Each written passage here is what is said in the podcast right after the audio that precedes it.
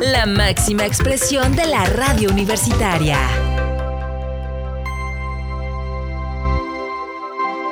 Hola, ¿qué tal a todos? ¿Cómo están? Buenas noches. Sean bienvenidos a este capítulo 2 de su programa Road Runner Podcast. Y me da muchísimo gusto estar aquí de nuevo en esta segunda entrega y sobre todo no estoy solo. Vengo acompañado de un gran equipo de trabajo que, híjole, traen una super producción, una super voz, un super material.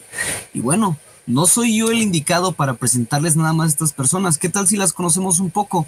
Y me gustaría presentarles a mi querida compañera que va a estar con nosotros, la conductora de este de este, de este capítulo y ya de todo lo que es el podcast. Me gustaría presentarles aquí esta chica. Es estudiante, una gran persona, con una actitud súper genial, un gran carisma, una gran voz. Bueno, ¿qué más puedo decir yo? Es mejor que la conozcan. Ella es Grecia Cervantes, así que las dejo para que la conozcan. Hey Rubén, muchísimas gracias. Esa presentación estuvo buenísima. Pero sí, así es, yo voy a estar acompañándolos acá. Les vamos a tener material súper, súper bueno para que no nos dejen de escuchar. Pero claro, me voy a presentar y mi nombre es Grecia, sí, Grecia Cervantes. Tengo 19 años y soy estudiante de Claro de la Universidad Politécnica de Guanajuato, ¿de dónde más? En ingeniería en biotecnología, una carrera que me encanta, que amo. Y pues para que sepan un poquito más de mí, pues yo me inclino muchísimo por la ciencia, por la tecnología y pues concurso en muchísimas cosas. Me encanta estar como que al día en todo y ver en dónde puedo hacer algo. Ya saben, ¿no? Dejar nuestro granito de arena siempre. Y ustedes que me estén escuchando, yo los invito a que hagan lo mismo, a que prueben de todo y que claro que dejen su huellita en el mundo. Pero yo los voy a estar acompañando y claro con mi amigo Rubén, mi compañero y un gran conductor. Muchas gracias, Grecia, muchas gracias y qué gusto, qué gusto de tenerte aquí en el equipo de Roadrunner Podcast. En serio, me, me encanta esta, esta parte donde se va haciendo más grande la comunidad para que nos escuchen, ¿no? Y bueno, pues en este capítulo vamos a tener varias cosas, entre ellas una entrevista con alguien que la van a estar escuchando y se van a sorprender de cómo, cómo es este un poquito acerca de su premio internacional. También vamos a tener un poquito acerca de lo que son las anécdotas de Ultratumba, como le llaman. ¿Y qué más tenemos, Grecia, para, para este capítulo? Mira, la verdad es que como nos encanta escuchar todo lo que hay detrás de los celulares de quienes nos están escuchando, pues vamos a tener esas anécdotas personales, vamos también a hablar de tradiciones que hay en nuestro país, porque la verdad es que no hay que negarlo, México es un país hermoso y que tiene mucho que contar, hay leyendas grandísimas, entonces la verdad es que no se pueden perder estos episodios. ¿O sí se los pueden perder, Rubén? No, claro que no. Este capítulo viene con demasiado, demasiado, híjole, auge y un placer auditivo que van a decir, wow, hay demasiado interés, tenemos una nueva compañía de trabajo y bueno, pues vamos a empezar esto que dice Roadrunner Podcast. Sintoniza la energía. UPG Radio.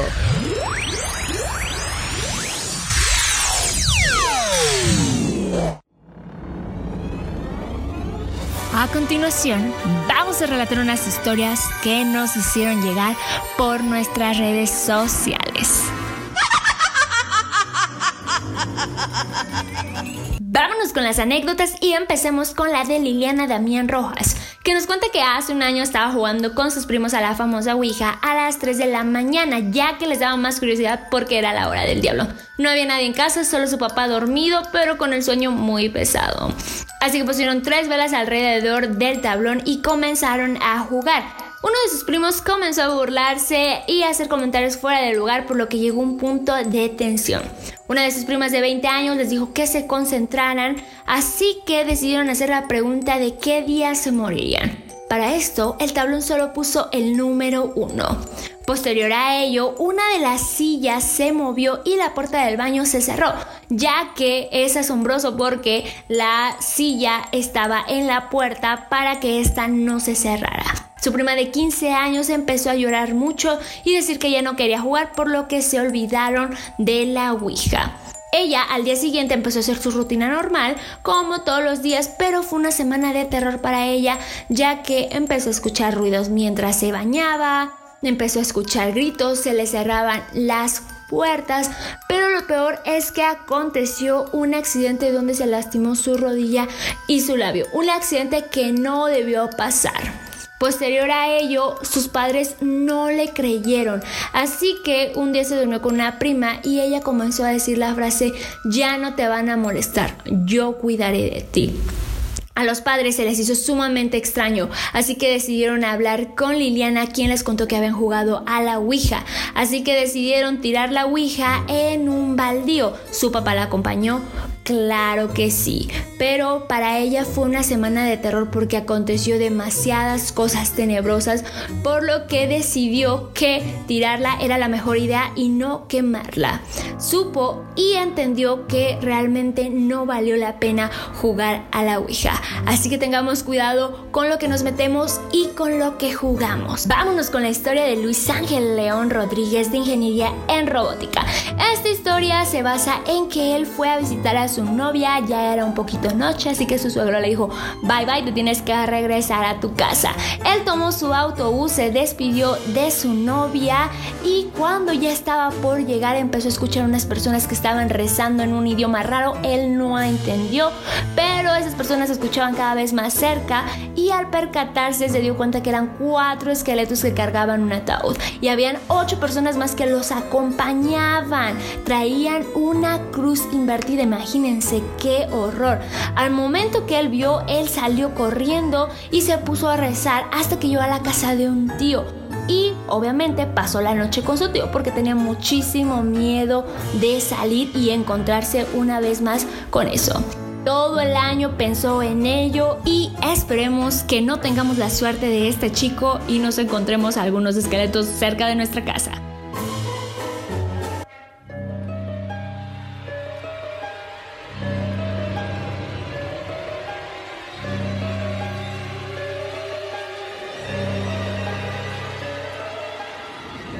Bueno, pues yo voy a empezar con esta parte de la nota que es tradiciones. ¿A qué vamos con esto? Vamos a conocer tres de los diferentes lugares donde se vive diferente eh, la celebración del Día de Muertos. ¿Qué quiere decir esto? Todas llevan el mismo fin, querer celebrar a nuestros difuntos, nuestros queridísimos muertos que descansan en paz. Pero ¿qué creen? Los tenemos aquí cuatro o cinco días para celebrar y disfrutar con ellos. Así que vamos para allá por la nota, rápidamente. Empezamos con el primer puesto que es Pátzcuaro, lugar lleno de magia, tradiciones, vivienda exorbitantemente preciosa donde se vive la magia de nuestros antepasados. Es un lugar reconocido a nivel internacional, uno de los estados más reconocidos a, nivel este, mundial, en el cual pues se llena de color, de luz, de magia, comidas, ofrendas y tradiciones, amigos míos. Pues sí, es un lugar tan precioso. ¿En dónde está ubicado Pátzcuaro? ¿En dónde? Pues en Michoacán. Michoacán celebra el Día de Muertos de nuestros queridos difuntos del 28 de octubre al 2 de noviembre. En este lugar se viven un montón de situaciones en las cuales pues a sus alrededores la noche se convierte en día y el día se convierte en fiesta. Al caer la noche del primero de noviembre, la música le da la, bienvenida, les da la bienvenida, más bien no le da, les da la bienvenida a nuestros queridos difuntos. La comida los espera, la gente ha llenado el panteón de adornos, de flores. Algunos traen forma de guitarra o bici, que es representativo, así que depende de, la, de lo que estén haciendo ellos con su difunto, quien sea. Bueno, hay comida, hay fotos, adornos, juguetes, flores de cempasúchil, este pie de, pie de león, o algo así le llaman, garra de león, veladoras que transforman la noche de un día lleno de comida, colores y tradiciones. Es un lugar precioso. Híjole, yo la verdad algún día, si pueden, se los recomiendo que vayan. Yo tuve la fortuna de ir a visitar ese lugar y está precioso, precioso. Se siente, híjole, se siente la vibra, se siente el, el amor, se siente la paz. Es un lugar precioso y yo se los recomendaría que fueran. Bueno, pues ahora vamos a hablar un poquito de Xochimilco. Xochimilco en México es un lugar también que está muy bien, este, muy bien hecho para hacer un gran recorrido. Hay fogatas, leyendas. Imagínate viajar en una trajinera en Xochimilco en la noche, que esté iluminada con velas, que pases por toda la reserva donde encontrarás chinampas de la época prehispánica. Eh, antes de, de, acampar, pues a la luz de la fogata, pues escucharás algunos relatos, algunas leyendas sobre espíritus que se aparecen en la zona. Y pues ya cuando regreses, pues en la mañana desayunarás en el mercadito típico y después visitarás pues unas zonas arqueológicas, ¿no? O sea, todo, todo un recorrido para, para conocer nuestro, nuestro queridísimo eh, río, lago, eh, ¿cómo se le llama? Espacio de Xochimilco. Algunos le dicen de otra manera muy fea. Yo le digo que es un lugar precioso. Nuestra querida cuenca. ¿Cuándo celebran esto? Bueno, el recorrido empieza desde el 29 de octubre a las 5 y media de la tarde, más o menos, si no mal recuerdo, hasta el día domingo a las 2, el, el día 30. O sea, son días donde perfectamente todo el día puedes estar ahí celebrando y te la pasas muy bien. Conoces, eh, creo que tiene un costo, bueno, cuando yo fui tenía como un costo de más o menos como de 350 pesos por persona. Pero híjole, son tres horas en la trajinera. O sea, te llevarán a conocer las chinampas originales, te hablarán un poquito de la historia de la región. No, no, no, no. Lugar muy bonito, la verdad. El mercado al final del recorrido es lo más rico, ¿eh? O sea, yo que, yo que como mucho, se los digo por experiencia. Es un lugar precioso. Y pues a todos aquellos que sean amantes de la comida, híjole, les va a encantar el mercadito al final del recorrido. Chulada de lugar y de sabores exquisitos. Y bueno, pues en nuestro tercer lugar, en nuestro tercer puesto, no digo que uno sea mejor que el otro, simplemente les quiero comentar que voy uno, dos y tres por posición nada más, nada de nada que uno sea mejor que otro. Este tercer puesto se lo se los comento, es un lugar donde yo adoré mucho ir. Pasé por ahí y me obligaron a quedarme y agradezco que me hayan hecho quedarme porque fue uno de los lugares más bonitos para mí, donde yo comí exquisitamente. Todos he comido muy rico, pero es el lugar donde he comido más rico. ¿Por qué? Porque les estoy hablando de la Huasteca. el nombre realmente mucha gente la conoce como la potosina, la poblana, la hidalguense. ¿A qué se debe su razón? Pues porque está al norte de Veracruz, está al sur de Tamaulipas, está entre los estados, pues es parte de los estados de San Luis Potosí, Puebla y Hidalgo. Entonces, eh, por eso, por esa razón, pues lo conocen tamaulipeca, veracruzana, potosina, poblana, hidalguense. Pero bueno, lo importante aquí es el festejo. ¿Cuál es el festejo? El chantolo, que es una de las fiestas más importantes que se celebra y es el Día de Muertos. ¿A qué va con esto? Bueno, pues el, Chantolo comienza, se celebra en toda la región. Podemos decir que su epicentro es el municipio de Tempual, en Veracruz. Es una celebración que comienza más o menos desde el 31 de octubre, si no mal recuerdo, y se extiende hasta el 3 de noviembre. Imagínense, ellos todos se agarran de fiesta otro día. O sea, a esa gente le encanta. En cada casa o en cada hogar se instala el altar de muertos que consta de dos arcos de ramas de árbol llamadas guasima o cualquier otra vara flexible se le adorna con flores de cempasúchil, mano de león y se le cubre todo ello con lo que le, pues, gustaba al difunto. O sea, ahora sí que es esa situación, ya saben, al quien recibimos es el, al, difunto, entonces hay que recibirlo con lo que le gusta. Pues en las ofrendas hay fruta, pan de muerto, flores, se adorna con papel picado de colores, se colocan imágenes religiosas y pues tampoco lo que nunca puede faltar en un altar de muertos es el copal o el incienso. Así debe de ser.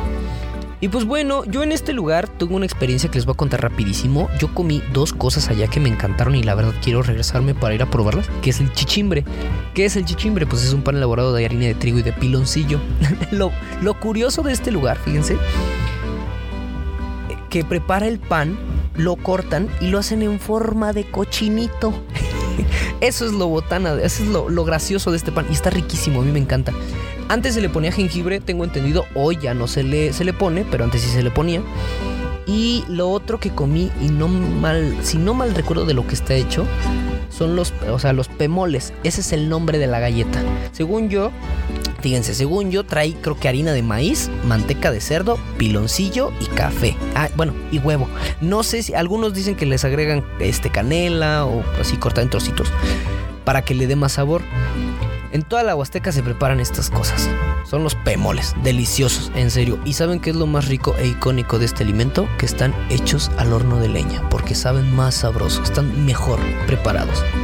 Bueno, pues eh, es, uno, uno, de los eventos más esperados del Chantolo, pues es la representación de los, de los habitantes pues en la comunidad disfrazado de, ancianos con máscaras artesanales talladas en madera y atuendos al estilo vaquerito. Muchos conocen este tipo de atuendos y en Tempoal se le conoce este evento como la viejada.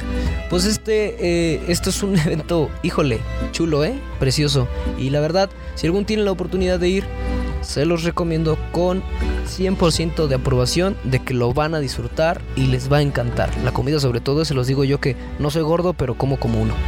Bueno chicos, ya llegando al final de la nota, me gustaría recordarles que no olviden que estamos en contingencia para que no vayan corriendo a estos lugares. La verdad, a mí también me encantaría ir, pero me mantengo resguardado en mi casa con mi familia, haciendo todo este trabajo para que lo conozcan.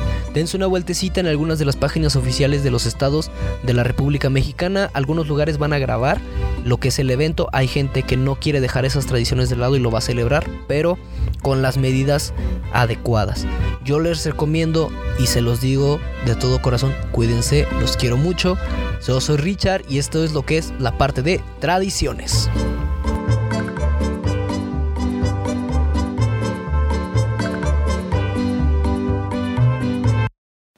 A quien no le gusta escuchar leyendas, esas que te ponen la piel chinita y no te dejan dormir. Así que vámonos con nuestra primera leyenda que tiene el nombre de La Capilla Enterrada. Se cuenta que en Guanajuato hace muchísimos años hubo una capilla que sufrió un terrible derrumbe y todas las personas que acudían a ella domingo tras domingo para presentarse puntuales a misa, tanto monjas, padres y todas las personas que estaban ahí en ese momento fueron sepultadas debido a este derrumbe. Se dice que también hay oro enterrado, por lo cual muchísimos curiosos han intentado excavar en busca de este y lo único que han encontrado es la muerte.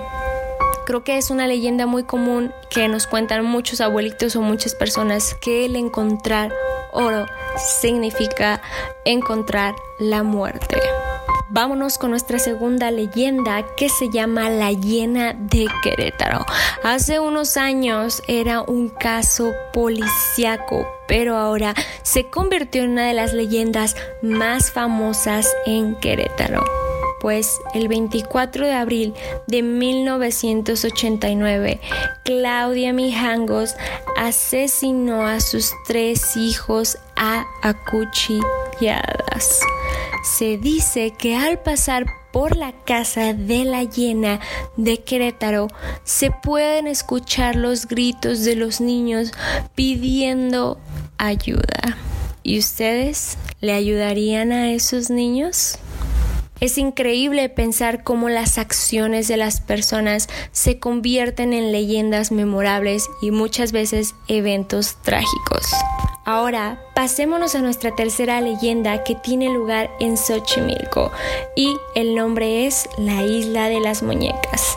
Sabemos que Xochimilco es una de las delegaciones de la Ciudad de México donde se encuentra un gran lago. Se cuenta que aquí un hombre llamado Julián recolectaba muñecas abandonadas con el fin de ahuyentar el espíritu de una niña que murió ahogada ahí mismo. Actualmente existe una pequeña isla con muñecas recolectadas por don Julián en los canales de Xochimilco y dicen que el alma de este hombre vuelve constantemente para cuidarlas. Sí, así es. Hay muchísimos relatos y en blogs se puede leer que muchísimas personas han sido víctimas de Don Julián en la isla de las muñecas. No basta con solo tener muñecas horrorosas. Otra de las leyendas muy famosas en la Ciudad de México y que tal vez nos daría temor pasar por algo así es la de el callejón del diablo. En Ciudad de México hay un callejón que en él diferentes personas han visto al diablo en forma de persona. Una de las historias es protagonizada por un hombre que hacía caso omiso a esa leyenda, pero que al pasar por ahí tuvo al mismo Satanás delante suyo. Lucifer abrió la tierra para que se lo tragara, pero milagrosamente este hombre escapó y pudo contarlo. Vámonos a nuestra última leyenda que tiene el nombre de la Pascualita, un maniquí que cobra vida en Chihuahua cuando cae la noche. Cuenta la historia que desde hace casi 90 años recorre la popular una tienda donde es exhibida. La Pascualita es muy famosa porque es una figura esbelta e imponente que puedes encontrar en aquella tienda. Pero, ¿por qué hay una leyenda detrás de esto? Pues se dice que la hija de la señora Esparza tenía un futuro prometedor. Era una joven hermosa, inteligente y noble. Sin embargo, ella murió el día que contraería matrimonio al sufrir la picadura de un alacrán. Se dice que la señora Esparza no soportaba el dolor de haber perdido a su hija, por lo que ahora la convirtió en un maniquí. Algo que no ha sido desmentido, pero que hasta la fecha tampoco confirmado. Es para no dormir esta noche porque estas leyendas no nos dejarán dormir.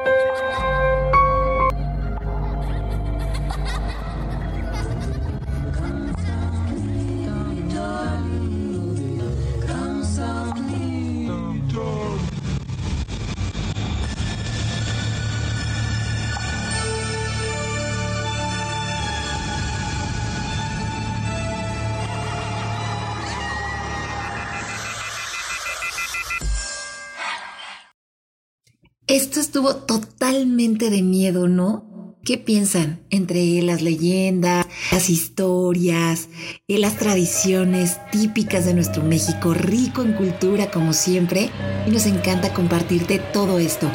Pero también sabes que nos encanta pues seguir platicando del orgullo correcaminos y en esta ocasión le damos la bienvenida a nuestra conductora Grecia Cervantes. Nos da muchísimo gusto que se integre a este equipo de Roadrunner Podcast y es que recientemente Grecia, vamos a tener una entrevista con ella en este momento, porque ella junto con el equipo Targicardios ganaron a nivel nacional el primer lugar del Hackathon Space Apps 2020.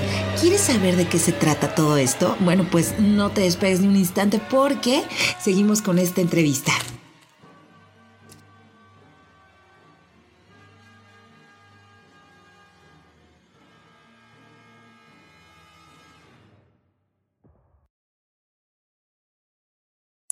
Me, este, entonces me quedo interesado, Grecia, ¿cómo es el, el evento este de Hackathon? Si puedes platicarme un poquito, a ver, para conocer. Claro, pues mira, lo organiza principalmente la NASA, pero obviamente hay más agencias espaciales detrás de esto, ¿no? Está la Agencia Espacial Europea, Mexicana, entonces hay muchísimas agencias espaciales detrás de este trabajo, ¿no? La verdad que es algo grandísimo porque hay personas que tienen hasta doctorado, ¿no? Entonces la competencia eh, era muchísima. Hay sedes en México, si no me equivoco, bueno, yo no chequé las otras sedes, pero está Ciudad de México y Morelia, ¿no? Después de, vaya, son 72 horas para un hackathon. Tienes 72 horas para desarrollar un proyecto, para exponerlo y que te den resultados. Y cuando nos dijeron que quedamos, no, pues la emoción era grandísima. Y pues básicamente vamos a representar pues a nivel global. Entonces, sí, eh, la Agencia Mexicana Espacial en este caso fue quien nos evaluó entonces ya la siguiente pues nos evalúa como tal la NASA, ¿no? Y otras agencias espaciales del mundo. Y obviamente para esto necesitas pues conocimientos del idioma inglés porque todo, todo, todo está en inglés. Y pues hay muchos factores, ¿no? Porque fue un equipo multidisciplinario quien realizó este, este trabajo. No se puede solo programadores o una persona que sepa inglés, sino hay más cosas atrás de esto, ¿sabes? Órale, no manches, está está súper completo entonces, o sea, realmente es un equipo multidisciplinario. El nombre de tu del equipo con el que ganaste, ¿cómo se llamaba? Targicardios. Targicardios. Así es. Órale, y bueno, sí, sí, continúa, continúa. Ah, claro, eh, se llama taquicardos porque, bueno, nuestra categoría en la que nosotros participamos fue crear una mascota para la NASA, una mascota que represente para la NASA, imagínate, ¿no? Tantos animalitos, tantas mascotas, eh, tantas ideas para tomar una mascota, entonces eh, se llama Targi nuestra mascota y tiene como un significado especial para nosotros porque es un taquicardio, que es un animal que sobrevive a condiciones extremas y lo puedes encontrar en cualquier lugar del mundo, ¿no? Entonces tiene un porqué, este animalito tiene un porqué, el nombre de nuestro equipo. O sea, pensaron súper bien en el nombre con algo que representara completamente la idea del evento, porque el evento, primeramente, como dice, bueno, al menos la nota que alcancé a leer, este, pues se basa en desarrollar soluciones a decisiones existentes tanto en la Tierra como fuera de ella, ¿no? O sea, empleando todos los recursos posibles de la NASA. Tengo entendido. Así es. Eh, la, NASA busca sobre todo que los chicos se involucren en los problemas que hay en el mundo actual y que implementen pues la tecnología y todas las herramientas que tienen, ¿no? Y esto es lo que buscan muchísimos hackatones. O sea, hackatones hay demasiados y sobre todo buscan eso. El principal objetivo es darle solución a un problema, poner en marcha la creatividad de los chavos, ¿no? Sí, sí, sí, pues es, prácticamente un, desarrollo. Oye, está, genial. Mira, implementaste una idea, una mascota con un ideal, entonces está súper genial, me encanta a mí esta parte. Y bueno, cuando ganaron, ¿qué, sintieron? ¿Qué, ¿Cuáles fueron sus, sus emociones, digamos, este, tú cuando viste que estaba publicado el, el equipo, no te la creíste, gritaste, lloraste? Eh, la verdad es que terminas de esas 72 horas cansado, imagínate, con la universidad y luego participando en algo que no sabes si vas a ganar o que si vas a perder. Y obviamente eh, comienzas a pensar negativamente porque ves los perfiles de otras personas como autodañarse y el ver que tienen doctorados, ¿no? Y tú así de, oh, no, apenas estoy en la universidad. Entonces, eh, ya después de esas 72 horas de que estás súper cansado, decir que, que ganaste, pues o sea, no sabes ni qué pensar. O sea, de verdad es eh, hasta esta fecha que no te la crees, ¿no? Que, que ganaste, que eh, muchas personas te quieren hacer entrevistas, que estás saliendo en periódicos, que vas a salir en revistas. Creo que, creo que es algo muy emocionante que, que nos está pasando y que aún no te la crees. Pero te das cuenta que pues todo tu esfuerzo vale la pena porque estos chicos nos juntamos y, no nos conocíamos, o sea, realmente jamás nos conocimos en persona, apenas nos conocimos concursando en esto, fue una historia graciosa que no nos conocíamos, pero son chicos que ya han participado en muchos hackatones, que ya, ya tienen experiencia, entonces imagínate, eh, el perder muchas veces, el tal vez ganar y cuando ganas algo de esta magnitud, pues se siente genial, o sea, no hay palabras para describir lo que uno siente cuando gana este tipo de cosas. Oye, y entonces este es tu primer hackathon, o sea, entras, ¿es tu primera vez participando? Mm, no exactamente. La, verdad es que ya había participado en un hackathon, pero fue súper chiquito y yo siempre participé en concursos que tenían que ver con la tecnología, que es algo que a mí me apasiona muchísimo. Eh, también lo que son concursos oratorios, o sea, siempre me gustó participar, ¿sabes? Eh, hacer algo de lo que me gustaba y participar y no importaba que, que, ganase o perdiera, ¿no? En este caso, porque a veces pierdes, a veces ganas, eh, pero ya, ya me había involucrado en este tipo de cosas antes, ¿no? Ya sabía cuáles eran los procesos o lo que tenías que hacer y lo que implicaba, porque implica trabajo extra al que tú tienes, ¿no? Entonces, eh, no era la primera vez, eh, pero sí, eh, algo de esta magnitud, sí, sí es la primera vez.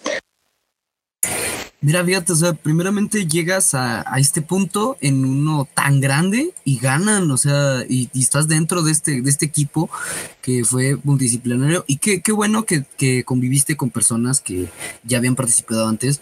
Te llevaste alguna experiencia así única que digas, esto me lo voy a quedar en estas 72 horas que me desvelé, me cansé, me estresé. ¿Cuál es la experiencia más bonita que te llevas de esto? Como te dije, no nos conocíamos los chicos que estábamos ahí, entonces yo creo que ver lo importante que es el trabajo en equipo. Yo era de esas personas que no me gustaba trabajar en equipo porque decían, no, las personas son muy flojas, eh, no se están dando las cosas, pero yo creo que la mejor experiencia que me llevé fue que encontré un equipo que no conocía, o sea, las personas no las conocía y pudimos hacer como ese clic, ¿sabes? Ese clic así súper grandísimo y trabajar y cada quien dedicarse a su área y juntar todo ese trabajo para, para que se pudiera dar esto, ¿no? Entonces, eh, te llevas aprendizajes súper grandes de otras personas, eh, conoces cosas que tú ni siquiera te imaginas que ibas a conocer, cómo desarrollar un proyecto de estos. Eh, al igual, ¿sabes? Pensamos que nada más es la parte técnica o el pensar en cómo se va a hacer el proyecto, pero también está la parte emocional, ¿no? Tratamos de que el equipo fuera equilibrado, como esas personas que te animan, que te dicen, no, síguele trabajando porque sí vamos a ganar. esas personas que se estresan y, o sea, fue la verdad tratar de, juntar todo lo que teníamos para dar como resultado lo que ahora estamos haciendo, ¿no? Entonces yo creo que eso fue la experiencia más bonita, el saber trabajar en equipo y ver que se puede hacer algo con, ese trabajo. Mira, qué, qué buena, buena reseña, buena conclusión hiciste de, del, del, trabajo en equipo.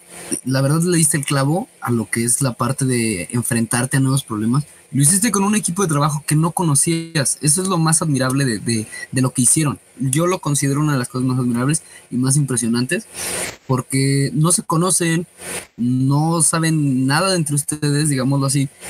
Y aún así decidieron tomar las riendas. Eso habla muy bien y es un excelente, pues, ¿cómo decirlo? Es un gran ejemplo a seguir. Yo lo veo como algo único que en tu vida lo vas a llevar siempre y le estás dejando la enseñanza a los demás. Esto es algo que a mí me, me agrada, o sea, yo lo tomo como una de las mejores cosas que, implementaron algo único único ustedes este, a este nivel. Y tú participando, o sea, participando todos ustedes contra gente con más experiencia académica, o sea, con títulos y doctorados, no, o sea, es, es toda una situación. Me da muchísimo gusto saber que te fue excelente, que la verdad hayas quedado, eres todo una, eres tú y todo el equipo de Targicardios. Son una imagen completamente excelente para la universidad y para pues todo Guanajuato, o sea, para todo México, porque van a representar de manera mundial esta, esta situación. Y eso es algo que la verdad, híjole, te lo aplaudo y mucha gente lo va a reconocer. Muchas felicidades, Grecia, y muchas gracias por haber este, acompañado este momento con nosotros en una pequeña entrevista. Te agradezco mucho. Muchísimas gracias a ti por invitarme y espero que muchísima gente lo escuche y se anime a participar en este tipo de cosas, ¿no? Porque chicle pega. Sí, es la verdad, chicle pega la situación y bueno, pues muchísimas gracias Grecia, este un saludote de todo el parte de Roadrunner Podcast, como saben, aquí la tenemos Y con esto terminamos nuestro segundo episodio de este subpodcast Rat Runners. Recordándoles que con el transcurso de los episodios se estarán uniendo compañeros con diferentes cápsulas, entrevistas y más sorpresas. Así es, no nos dejen de escuchar para que no se pierdan lo mejor y les mando un saludo, abrazo y las mejores vibras en donde quiera que estén, porque nosotros somos Rad Runners.